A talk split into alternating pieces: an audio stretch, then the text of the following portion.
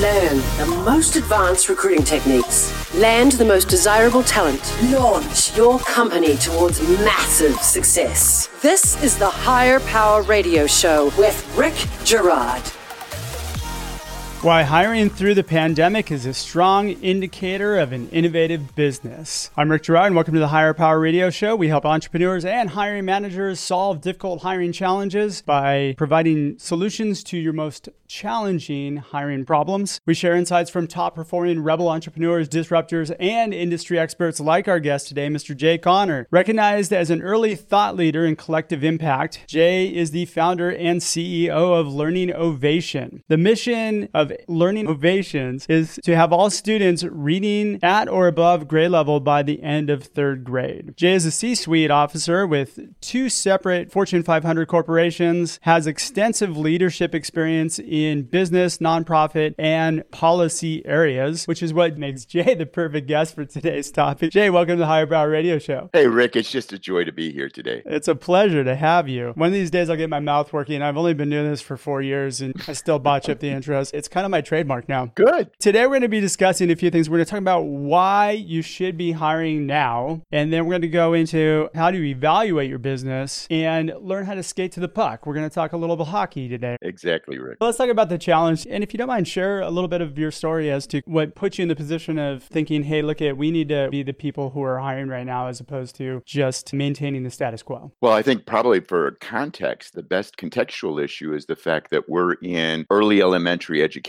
And almost everybody knows that that has been tremendously impacted all the way from do we close schools, don't we close schools back in the March, April timeframe to now the question is do we open schools or don't we open schools? And the whole impact that it's had on parents and adults in terms of kids being home, kids being in the school. So we're just right there on the cusp, if you will, of some very important thinking about how do we respond to COVID. And I think by being there, it's pretty much allowed us to understand we were either going to sink or we were going to swim in terms of how we responded to the pandemic. As I've done in lots of other different business situations is you look at a crisis or you look at an issue mm-hmm. facing you and you either had one way to do is hunker down or just go and figure out where the opportunity is in the midst of that change. And whenever you focus on where the opportunity is is that you really are forcing yourself to think in much different ways. And that's really what we've been very successful at and why we're in a situation to be able to hire people now. This pandemic has definitely made us all think that we really need to pivot first and really evaluate your business and really look into the fact that do I have the right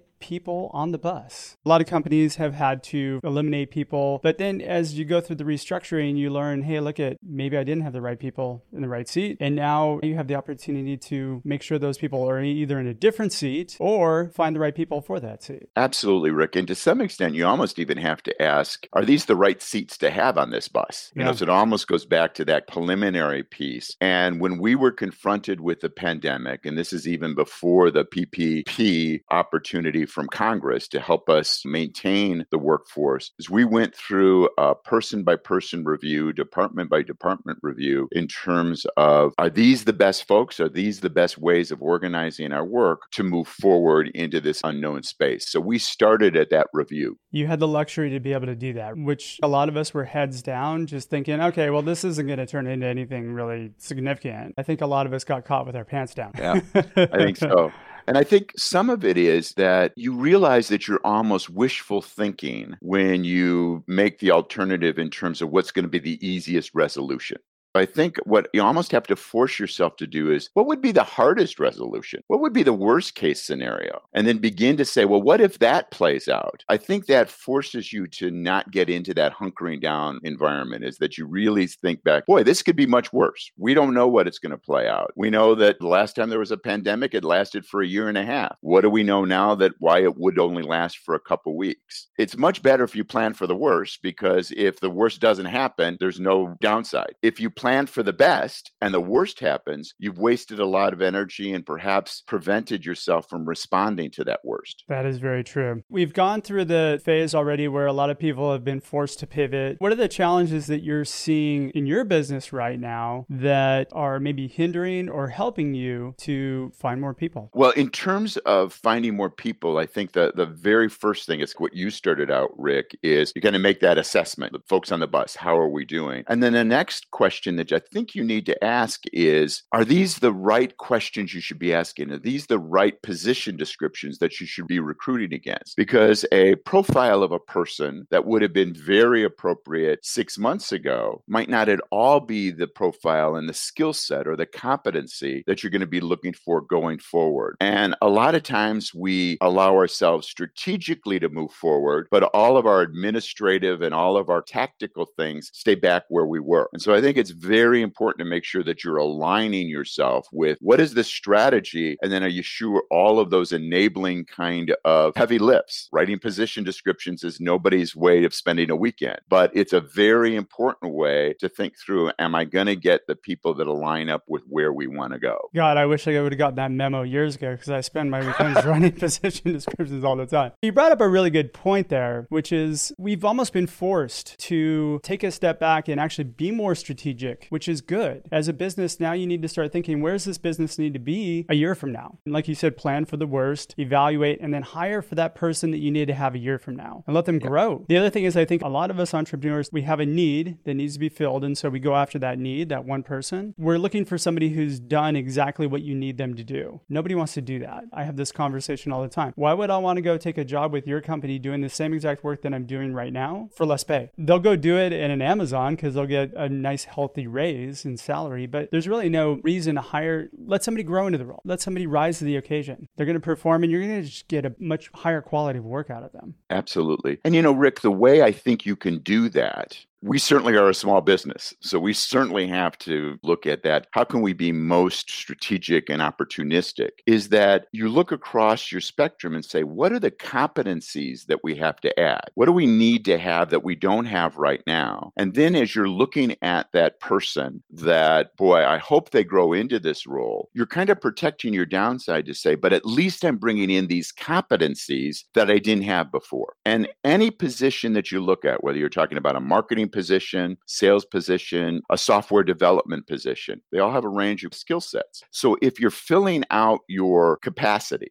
your competencies, like a baseball manager thinking about, okay, do I have the kind of defensive players that I need on the field and at the same time that right balance of offensive players? Then you're able to bring somebody in that might not have the full experience of accomplishing, they've not done a nationwide marketing campaign before, but they're doing much better knowledge of social media than you ever had in the company before. So you're able to buy yourself that additional time for them to grow into the position because they're filling in a a capacity that you didn't have. Why is this important to other entrepreneurs to look at it from this perspective? I think the main, speaking, having done a number of entrepreneurial startups and then coaching and teaching in terms of entrepreneurism, is we tend to think about it as the entrepreneur. We tend to think about it as us. And as soon as we can get to thinking about it as we or as them, and what are the things that I need to support myself with, is the faster that you can move from an entrepreneurial enterprise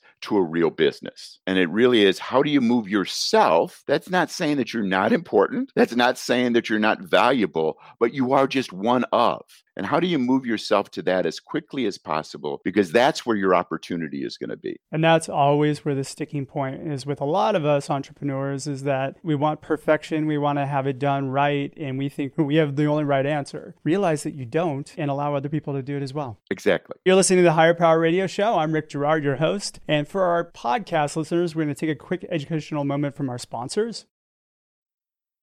Check out stridesearch.com. There you'll find additional content and resources to help you land great hires. Today, our guest is Jay Connor. He is the founder and CEO of Learning Ovation. We're talking about why it's important to hire now. We just covered a little bit about why it's important to your business. Jay and I talked on the phone. We always do a prep call beforehand. Jay had this Wayne Gretzky quote, which was one of my favorite quotes, but I'll let you go into it and let's talk about why that's been something that you incorporated into your business. Well, even we're touching a little bit on it in the first half Rick, and that is the sense that as you look at a crisis, a pandemic, or whatever, and you're trying to say, okay, what is it going to look like on the other side? How do I get ourselves, our organization, best prepared to understand the market, understand the opportunity once this pandemic gets behind us? It reminded me, and I think it's very analogous to the Wayne Gretzky quote, great hockey player, that they ask him, how is he always anticipating and being right where he needs to be? And he says, I skate to where the puck is going to be, not to where the player is hitting the puck. And I think that's so much what we as good, strong business people need to do is we need to anticipate, okay, in education, the field that I'm focused at right now, what are going to be the impacts of this coronavirus? How is it going to play off with homeschooling, with remote education, distance learning, and that? And then if it's successful,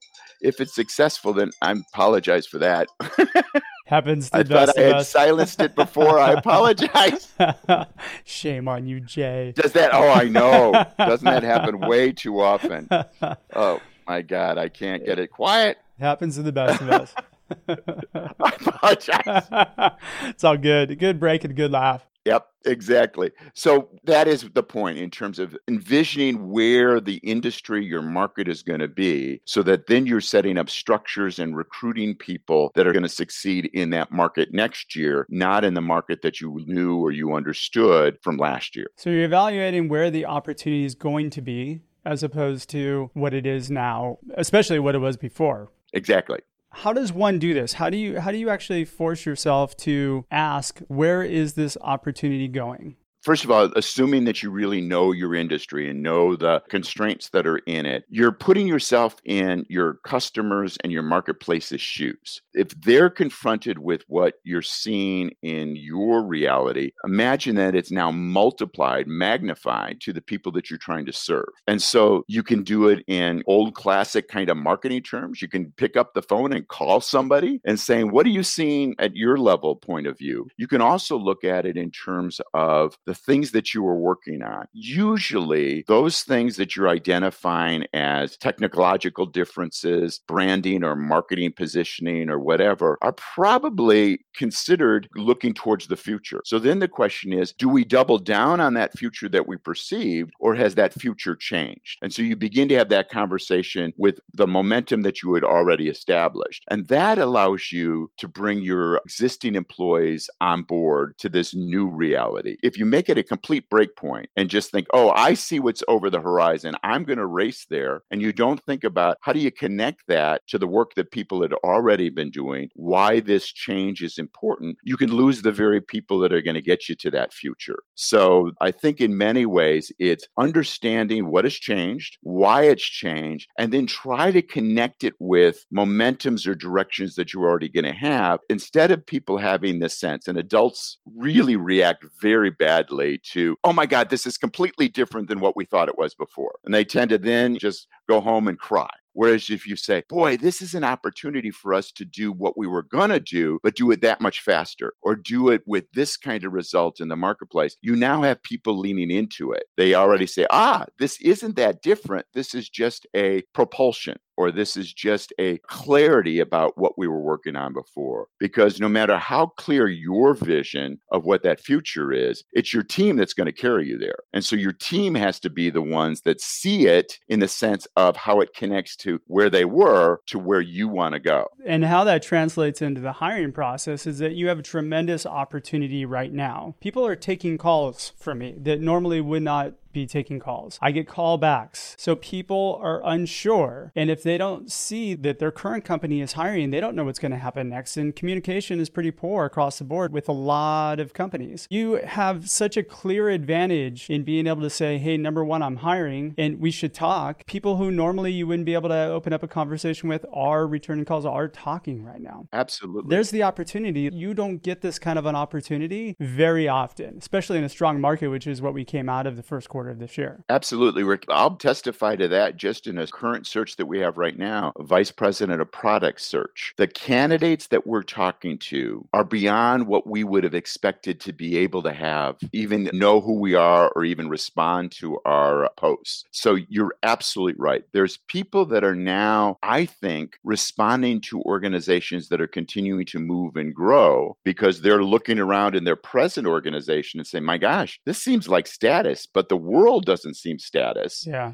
And so I think you've got at the beginning of the pandemic, probably most of the people that we saw were just hunkered down. They were not even thinking about job changes. Well, why would I change jobs in this kind of upside down, topsy turvy world? Where now we're seeing a much different response. We're seeing an attraction to those new jobs, those companies that are distinguishing themselves because they have opportunity, because they might be more familiar with organizations that see a smaller set of opportunities in the future. And so so just the fact that you're in the market right now has allowed you to increase not only your visibility, but probably the pool of talent you're going to attract. Just don't get cocky though as an entrepreneur and start making the mistake of having a bad hiring process because that's going to turn people off. Absolutely. People are going to evaluate opportunities with more scrutiny today. They just are. They're going to yep. make a move. They haven't been laid off. They're going to make a move. They need to know 100% what's in it for them is more important now today than it ever has been. Absolutely absolutely. And that then circles back to the point, Rick, you were making before is that that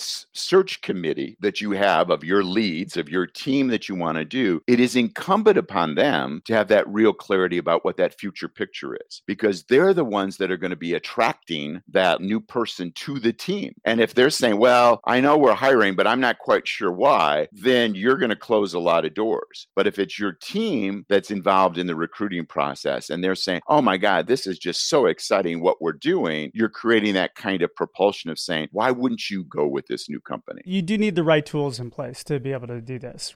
Would you mind sharing what you're doing differently that's getting people to engage with you? We talked about seeing what that opportunity is. And then we've also talked about in terms of knowing what has to be in place to deliver it. So those are two very key pieces. And I think the next one is really along the lines of you can't start from scratch in terms of a recruiting and hiring process if you don't have a good people process already in place. And so it's also a time for you to sit back and really reflect in terms of do people really have a good good sense of their evaluations, a good sense of the work that they're doing, and can they then carry that forward? So I think as you're going into that recruiting process, you should also be reflecting on do we have the kind of organization that is going to stand for and allow somebody coming on board to be attracted to you? So it has a lot to do with what is your evaluation process, has a lot to do with what your even your 90 days goals are. If you said we're going to recruit you and then we're going to have a 90 90 day test period. What do you do at the end of the 90 days? Is that what I do with every single one of the people that we've recruited to this organization is I take that as an opportunity to get on either an email or call them on the phone and say, I am so glad that you've been so successful with this 90 day trial and are so looking forward to the contributions that you can make going forward. And then again, drive, crystallize what it is that we're trying to accomplish and why their addition is so important to that. During that 90 day period, too, it's really important that you build some accountability into play. We even put those in the job descriptions where you do performance metrics for the first 90 days. If you can define those out, I talk about it quite often, but if you can define those out, again, you become that much more attractive to the person that you're trying to hire because you've sat down and thought about it, and it doesn't take that much time to do. You can do it in 15 minutes. You can put together performance metrics. Again, make sure they're measurable, not just, hey, learn this and do this. You've got to have some metrics involved with it. But the fact of the matter is, then you know whether or not you have a successful hire. Then that call from you, I'm sure, is a welcome call. I'm sure they're like, great, I made it past. exactly. Absolutely. I think to some extent, Rick, we might have a little bit of leg up in the sense that our mission is how do we get more and more children reading at grade level? So therefore, we've really set a criterion. We know how to measure that. We know our accomplishment towards that. So then, as we start relaying that in terms of employee evaluations, in terms of employee matrices, we know that there needs rigor to that. Otherwise, you're just kind of guessing. Otherwise, it becomes a popularity contest versus are they really contributing and pushing the company forward? So I can't agree with you more in terms of that sense of having real clarity about what it is that you want people to do. And if you can't measure it, you probably shouldn't go ahead and hire the person because if you can't measure progress, it's probably not somebody you need to have on board. Sounds like you're saying that if you can't actually tie it to the business objectives, that is not a good performance metric. Exactly. That's a really good point because I think we set performance metrics that aren't tied to the business. When you evaluated your team, let's go over that really quickly. What were the steps you went through to evaluate your team to figure out whether or not you had right people on the right seat? The first thing is that, again, remember right at the beginning of COVID, we didn't know whether there was going to be governmental help. We didn't know what that landscape was going to look like. So I was really confronted with, I knew how much working capital I had. I knew how many months I could keep the door open. The question that I needed to have at that stage was, can I justify for what we needed to accomplish all the roles that we had there? There were several roles that we could just not justify, either in terms of performance or in terms of the value add that we were getting by having that role. So I think, you know, to some extent, you should always have that as constantly on your mind. Are you able to justify those roles as you try to move forward? And so we probably were close to 10 plus percent of the folks that we said, boy, we just really can't justify moving forward. And so that became that first decision. And then the next decision became now what kind of resources do we need as we're responding to this changed environment? I probably wouldn't have had the ability to recruit or to uh, bring on those different resources if I hadn't gone through that first process in terms of saying, Am I sure that the people that are presently with us are actually going to be the ones that are going to get us to success? That's a great point. We're getting pretty close on time, Jay. What would you say would be two or three key takeaways that you can give the audience that can plug into their business today? The first one, it's never too late to pivot. Right now, if you've spent the last four or five months hunkering down, what I would really say is you can still sit down and say, you now have a probably much better sense of what the future is going to be for your organization than I had back in the early June timeframe. So that's an advantage. Take advantage of that. Yeah. Don't feel, oh my God, I didn't respond or I didn't act just act. Go ahead and do that. So that would be the first one. It's never too late to pivot. And I think the last one is that whole thing of taking that honest appraisal of the team is that you are not being a bad person by asking the fact is that are we building the best team? When somebody decides that, boy, we have to go out on the free agent market and find a new second baseman, you're not a bad person. You're responding to what are the things that we need to do to be a successful team. And I think those are the two things that I would say is be really clear on the folks being there as being those that can help the organization as a whole be most successful and never be afraid to pivot. And that takes us to the end of our show. Jay, thanks so much for your time investment today. And I want to welcome you to the Hire Power Radio community. What would be the best way in which members of our audience can find your company and reach you? I would love folks to look at our website, which is Learning Ovations, L E A R N I N G O V A T I O N S dot com. And then we have lots of availability on Facebook, Twitter, and LinkedIn as well. So we just love to hear from folks. I want to thank our listening audience for tuning in to this week's episode of Hire Power. A quick thanks to our team, Christopher Decker, Andrea Ballin, and Ayla Gerard. If you're listening to the podcast, please subscribe, review, and share. Hit the like button. We welcome your feedback, by the way. We take it into consideration. We try to make the show better for you every episode. You can join the Hire Power Radio community at hire, H-I-R-E, Power, P-O-W-E-R, Radio, R-A-D-I-O.com, or you can drop me a line at rick at stridesearch.com. Tune in next week. Our guest is going to be Bradley Clark. Bradley is co-founder and product strategist strategy of rec text. I'm your host, Rick Girard, and you have been listening to the Hire Power Radio Show. Aloha. Thank you for listening to Hire Power Radio. Catch our LinkedIn Live show every Tuesday at noon or download the podcast on iHeartRadio, iTunes, YouTube, or your favorite podcast platform. We appreciate you joining us on Hire Power Radio with your guide to recruitment success, Rick Girard.